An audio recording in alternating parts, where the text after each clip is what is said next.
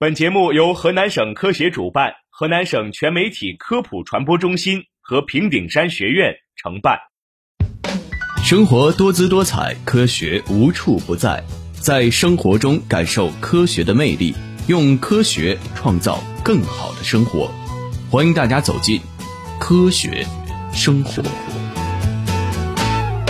Got on board a westbound 747. 给你说个谜语：红绸子，绿缎子，仙女天上飘裙子。你猜猜这说的是什么？嗨，小瞧我了可不是？我知道，答案是彩虹。夏天傍晚，一场酣畅淋漓的雷雨过后，彩虹便有可能挂在天空中。那彩虹呢，也并不是非常罕见的现象。那彩虹是怎么出现的呢？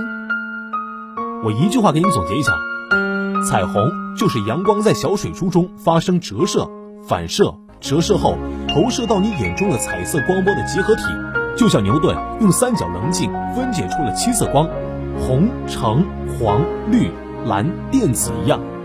阳光以一定角度射入悬浮在空气中的水珠时，也会被分解出不同颜色的光波，而这些光波在水中的折射率不同，红光偏折最小，而紫光最大，所以高处水滴提供红光，低处水滴提供蓝紫光。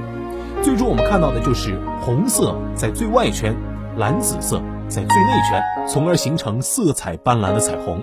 但是啊，有时候的彩虹并不完整，样子便同一条沟通天地之间的彩桥。我知道彩虹有时候也并非都是七彩的，比如白虹，在海面附近或者大雾天气或者月光下，都有可能出现白虹。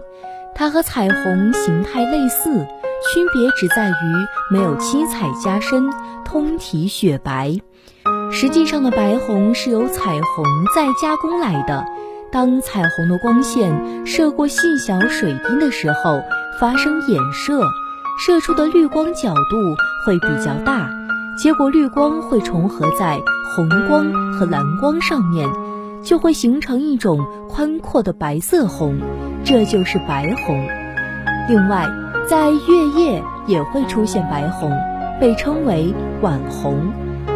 由于人们视觉在夜晚弱光的情况下难以分辨颜色，所以晚红看起来好像是全白色，有时候也有浑身赤红的红红。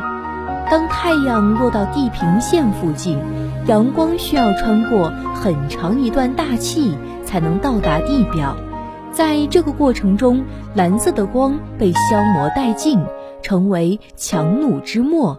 只有红色的光一往无前。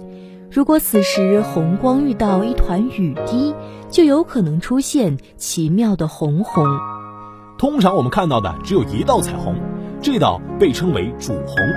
如果运气好，那么可以看到第二道彩虹，被称为副红，也就是人们常说的霓。我们知道彩虹的形成是由于光的反射，但是如果光在水滴中多反射了一次，也就是折射、反射、反射、折射，那么彩色光波的排序就会恰好反了过来，这就是双彩虹中的霓了。那么为什么彩虹是弯的？上面说到啊，每种颜色的光波由于折射率不同，各有特定的弯曲角度。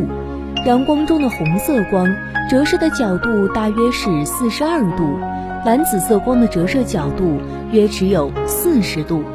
所以，如果你画一条假想线，连接你的后脑勺和太阳，并向你的面前延伸，那么与这条线呈四十至四十二度夹角的地方，就是通常彩虹所在的位置。事实上，越靠近红色光波部分的彩虹，色彩越是明显；反之，越是靠近蓝紫色部分，色彩越是暗淡。所以，我们一般用红色的光波四十二度左右夹角来找彩虹位置。现在有无数平行光线在水滴中射入射出，而最终能够射入眼睛被你看到的，则是与平行入射光线呈四十二度左右的光束集合体。于是我们得到了一个以你的眼睛为顶点的圆锥体，而这个圆锥底面的圆弧就是彩虹了。但是由于有地平线的遮挡，我们大多数的时候看到的彩虹就只能是半弧形的了。从这个意义来说，我们每个人看到的彩虹都是阳光现做现卖的专属彩虹。